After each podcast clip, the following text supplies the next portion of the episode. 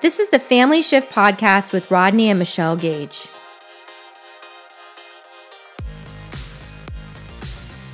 Hi, everyone. Welcome to this month's episode of the Family Shift Podcast, the podcast designed to help families stop drifting and to start living with greater intention. My name is Rodney Gage. I'm the host of the Family Shift Podcast, and normally I have my wife, Michelle, as my co host, but today I have a very special guest, and it happens to be my wife, Michelle's dad, my father in law, Dr. Rod Masteller. Welcome, Rod. Hey, so glad to be with you on the Family Shift podcast. I'm so proud of you and Michelle writing this book. Everyone should have it, and I'll talk more about that. Well, we're excited because of the opportunity to catch you um, we have been spending a few days together, and you know, it's one of those things where it's like we need to seize this opportunity. And Michelle and I were saying, let's get Dad, let's get Rod on the podcast to share the wealth of wisdom. And I just want to give a quick update on um, really just where we are in this moment. We're living in a unusual time in our country and everything going on with our nation, and just um, a lot of things, unfortunately, has captured the minds and the hearts of so many people's attention. We're living in a time of chaos and confusion. And man, if there was ever a time when we need unity and peace and harmony in our nation, it's now. But you know, it also begins even in our homes. And that's one of the reasons why I wanted to have my father in law on today's episode with us, uh, Dr. Rod Masteller. Let me, just, let me just formally introduce him to you.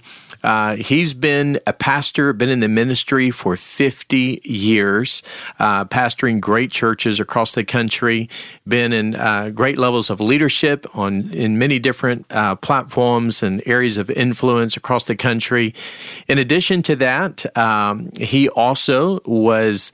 Um, one of the featured guests back in Oklahoma City. Unfortunately, when the Oklahoma City bombing occurred uh, there, he was the one who was able to speak before the president uh, spoke and addressed the nation. And in addition to that, he is also uh, the father of four amazing daughters. I happen to marry his first, his oldest daughter, Michelle, who, who obviously has been my wife for now 29 29 years that we just celebrated our 29th anniversary.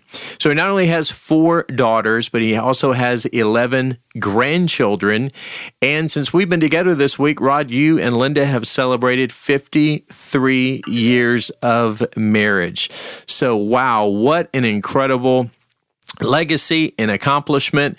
And so today I just want to pick your brain. I want to get your uh, wealth of wisdom. And today I just want to talk a little bit about communication because um, you know so many challenging issues topics things that uh, we find now more than ever uh, difficult to talk about as a family. You know, we're hearing so much about racism. We're hearing so much about, um, you know, division in our country. We hear so much about the moral challenges that we're facing as a country, and specifically as as it relates to our children, the things that they're being exposed to, uh, what they're hearing, what they're seeing, and ultimately what has become, in many ways, socially acceptable, and now even the new norm when it comes to choices that many kids are making. And unfortunately, it puts a lot of burdens on many parents because they're trying to figure out how do we navigate this? How do we get inside the hearts and the minds of our children? So let's dive into it. Rod, I just want to pick your brain today. What have you found in all the years of raising kids and obviously speaking into the lives of your 11 grandchildren and all that you've been exposed to as a pastor and a leader? What would you say? How would you advise moms and dads that are listening to this on how to get inside the hearts and the minds of their children to talk through the difficult things that they're facing? Well, thanks, Rodney. Um, I think you know no one has all the answers, and there's a verse in Second Chronicles, uh, Second Chronicles twelve, that says, "My grace is sufficient for you out of weakness becomes strength. When I'm weak, then I'm strong. And so basically, what that means is out of our weakness, out of our struggles, out of our problems, comes uh, a solution that only God can give. And it's been His amazing grace over these 53 years that Linda and I have been able to stay together.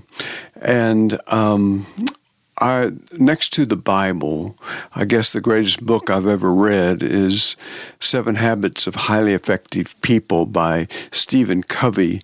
And whenever I think about family and whenever I think about relationships, I think about that book, Rodney, because it one of the one of the habits is seek to understand before you're understood, and that deals with relationships.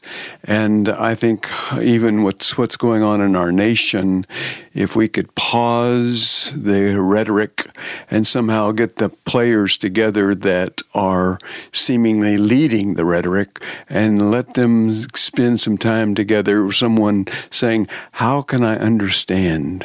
Let me understand where you're coming from. It'll make a big difference. I, I know when I started pastoring in Shreveport, Louisiana, about half of the city was African American. And one of the first things I did was try to go to lunch with African American pastors and get to know them. And hearing about their experience really helped me understand uh, a little bit more of where they're coming from. And um, I couldn't obviously didn't go through what they went through, but I could understand from their heart what they were saying, and it really helped me. And I think that's the main thing. One of the main things as we rear teenagers in the early years of your life as a as a parent, you've got to set guidelines and boundaries. And by the way, let me just say this: that book, um, Family Shift, that Rodney and Michelle wrote. I read that in two settings, flying to Denver and back to speak, and it was really, really insightful, and it so encouraged me because if a dad, if you as a dad or a mom or a family trying to figure out how I can communicate with my children, how we can set parameters, how we can set bond, boundaries that really work and then live them out, that book can help you greatly and how to communicate with your children.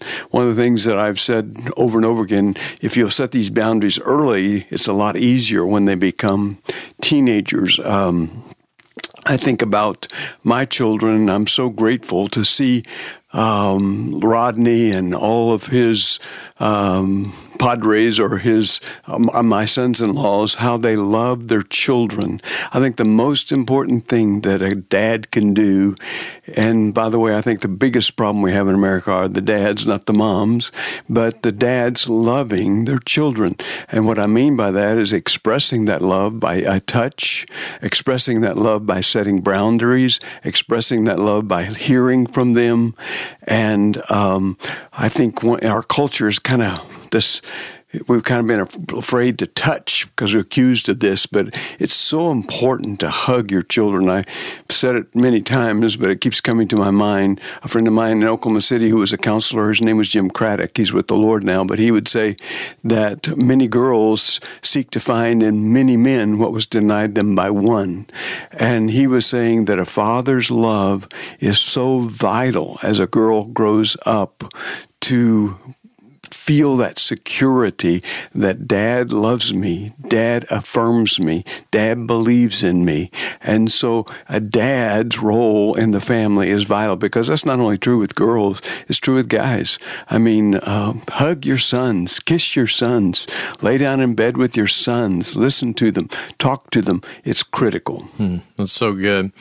You know, it is. It's, it's, it's, I think because of the busyness of our of our society, our daily schedules. You know, I think um, to kind of turn a positive into a negative. You know, this whole quarantine with the as a result of the coronavirus. I think for a lot of families, you know, that suddenly they were forced to stop. You know, because you know everybody was used to going 100 miles an hour and going so many different directions but when everybody got together and you know came under one roof you know one of the things that we noticed when we were you know, in quarantine and we would go out, you know, uh, and even in our own neighborhood, you begin to see families walking together and riding bikes together.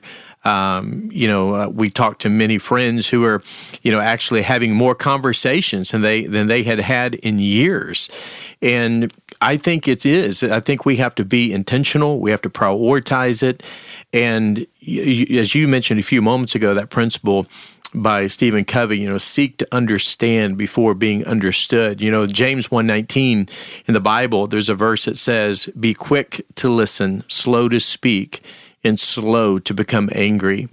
And I think when we're um, in the heat of the moment, when we're having arguments, disagreements, when we're feeling as though we've been um, maybe dishonored or disrespected, if one of our children is not obeying or uh, reacting to something that we have um, maybe talked to them about, that that maybe we had hoped that they would respond in a better um, you know posture and attitude. You know, there's a lot of things that can cause arguments. There's a lot of things that can also cause division in the family. It not only happens in marriages, but can happen between parents and their kids. And so could you just build on that maybe a little bit more, Rod, and some maybe some practical things that parents can do sitting down and just really walking through and talking through how to enter into each other's world? Because, you know, we can have a closed heart a closed spirit if we're not careful. You know, offense is a powerful thing. And when we feel like we've been offended, if there's hurt, um, you know, that, that hurt and that offense can cause our hearts to grow hardened. And what can we do to help open up that spirit, open up that heart, to soften that hardened heart so that the lines of communication can be restored and ultimately can bring peace and harmony to a relationship between parents and their kids? I think be quick to, one of the things, Rodney, that comes to my mind is to be quick to ask for forgiveness. Um, the Bible says, I think it's in Hebrews 13, that a seed of bitterness can defile many. And what we hold in our hearts, we think it doesn't affect anyone but us, but it affects everyone around us. That's you know, one of my favorite verses I go back to, um, I think is Matthew 6, where Jesus said, If the light that is in you is darkness, how great is the darkness? And if we're not careful, there's a seed of darkness in us that we believe a lie as truth about a relationship or we're holding a bitter spirit. It'll defile everyone around you. It, and you, it just happens. We don't mean for it to happen, but it happens. But uh, anyway, it just came to my mind a while ago, Rodney. I know I'm kind of putting you out on the limb here, but um, I just thinking this podcast is going out, I think, in uh, July, and um, your church will be open there at the school in July, and it would be great if everyone, someone listening to this, all of you listening to this, would come to the church on a Sunday morning, and Rodney can tell you when, and uh, ask for the family shift book. Say, I heard this on the podcast, and I, you said if I heard it on the podcast, I could come and ask for the book, and you'd give it to me. Absolutely. Rodney, oh, good. If Rodney can't afford it, I'll pay for it. but uh, anyway, I kind of put him on the uh, out there. But I, I, I believe in this book so much because it can help the community, not just your family, but your greater family or larger family because you can pass it on. And men, it's pretty easy to read because it gives you guidelines and, and, and goals and mission statement and so many things to help you as a father that we don't, we're not equipped to, uh, to have. No one's taught us how to do that. But Rodney Michelle put it down in a simple way where you can really have good instructions with your children. And the, the thing that I would say to you is they need to know more than anything else that you're for them that you believe in them. And that comes through hugs, that comes through affirming, that comes through listening, that comes through letting them share with you what's really on their heart. I remember, uh, Rodney, when we were growing up uh, with our children, Lynn and I were growing up literally with our children because I don't know that we were really taught how to be parents. Uh, my mom, a very godly lady, taught me how to love and how to forgive, which that's a big deal. I don't know that um, there's anyone in my life that I haven't forgiven. I can't think of anything. And that gives me a freedom to love everyone.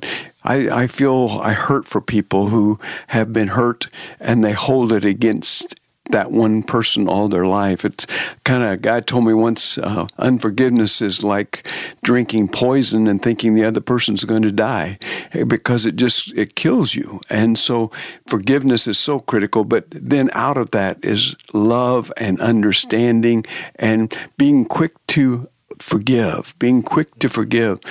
People hurt us But if we hold it, it causes a root of bitterness that defiles many, and certainly our children. That's so good.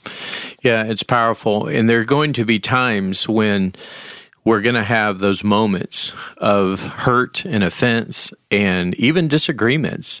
And I think as a family, we can't ever allow those hurts or those offenses to come between us. You know, we have to fight for our family. We have to fight for those relationships. There's nothing more important in all the world than having peace and harmony in our homes and in our families. You know, I often say, you know, so goes the family, so goes the church, so goes the church so goes the nation, so goes the nation, so goes the rest of the world.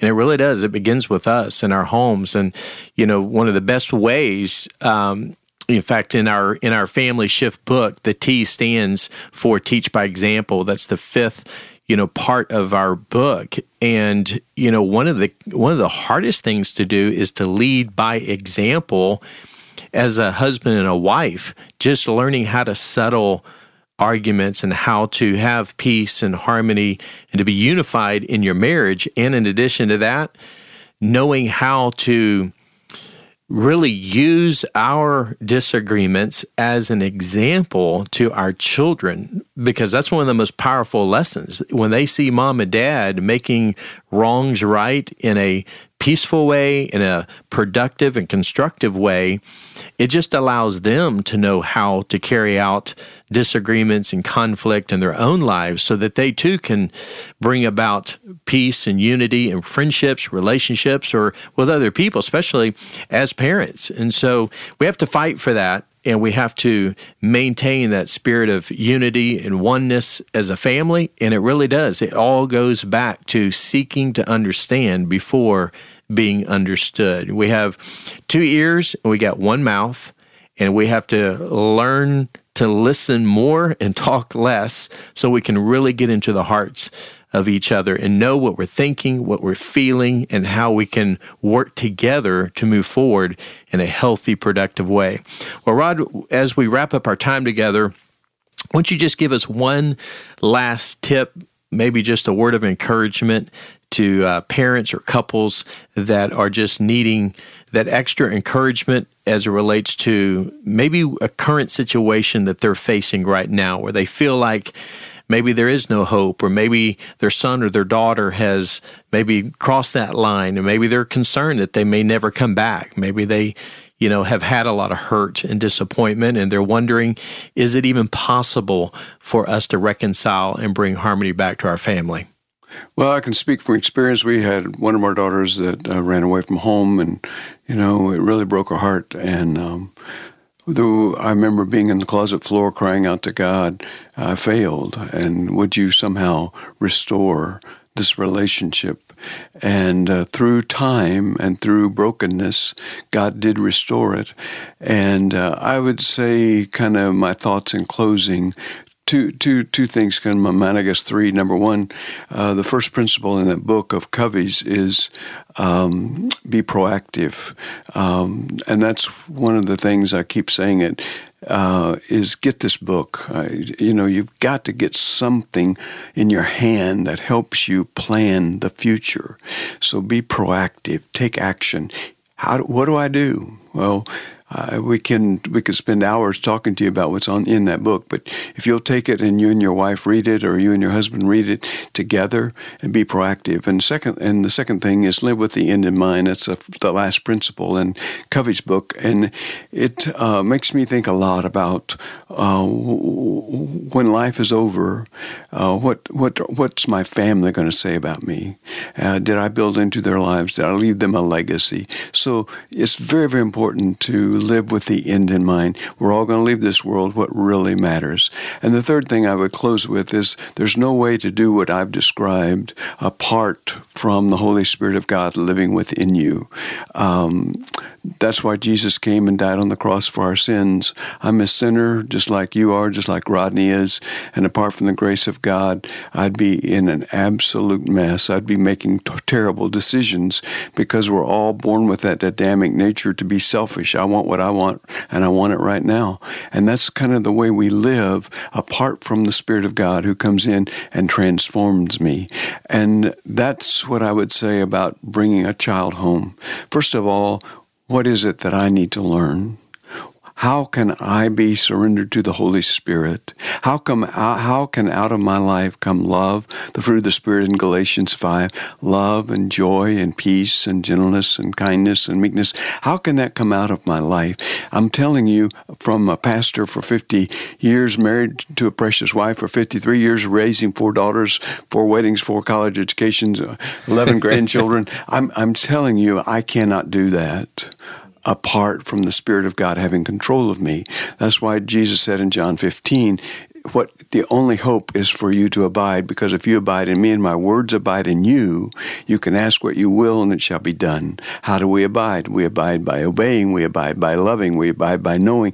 And so you know Christ and you allow him who comes to live within you to guide you. And from your life, from your life will come what Rodney talked a moment ago, with the example of love and joy and peace and gentleness and kindness, not the fruit of the Spirit. So, my heart for you and my prayer for you would be first of all, make sure Jesus is in your heart. And if he's not, Today, by you listening to this podcast, he's bound to be knocking at your heart's door because the Bible says no one comes to Christ unless they're drawn. So you're listening with interest because the Spirit of God is drawing you to himself. Receive him into your life. Just simply say, Lord, I'm sorry for my sins. Lord Jesus, come take over my life and guide me. And he will. Then get in, get in his word. The best place to get into his word is, I'd say, John, the gospel according to John. That's Matthew, Mark, Luke, Luke, John, read John. It'll really speak to you, especially chapters 13, 14, 15, 16, 17. They're powerful and they'll really help you understand how to allow the Spirit of God to control you. So, anyway, I could talk all day about all that, but the, the issue, the issue, the issue, the issue, the issue is will you allow the Spirit of God to take control of your life?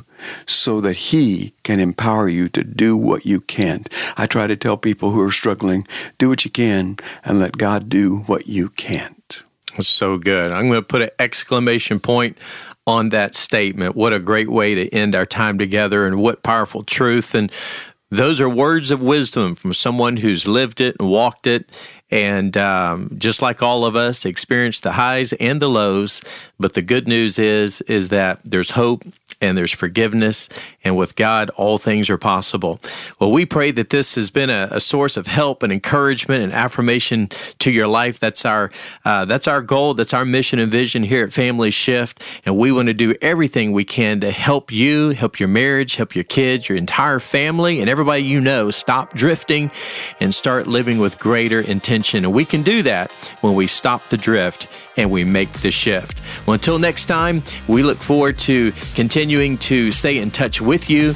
Don't forget to go to familyshift.com. Make sure that you rate, you subscribe, and you review uh, our podcast. We would we would greatly appreciate it if you would take a moment and uh, simply rate it and review it and share it with your friends. But until next episode, once again, let's stop drifting and let's start living with greater intention.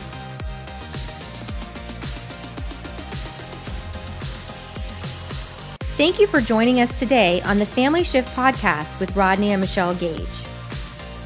If you're receiving hope and encouragement from this podcast, make sure to subscribe, rate, and review on iTunes and share it with your friends on social media. You can also receive the Family Shift discussion guide and show notes right into your inbox by signing up or downloading the discussion guides by going to familyshift.com backslash podcast. If you haven't had a chance to get a copy of Rodney and Michelle's new book, Family Shift, you can find links to purchase it at familyshift.com. Also, check out the new Family Shift 7 day devotional on the YouVersion Bible app. Once again, thank you for joining us at the Family Shift podcast with Rodney and Michelle Gage.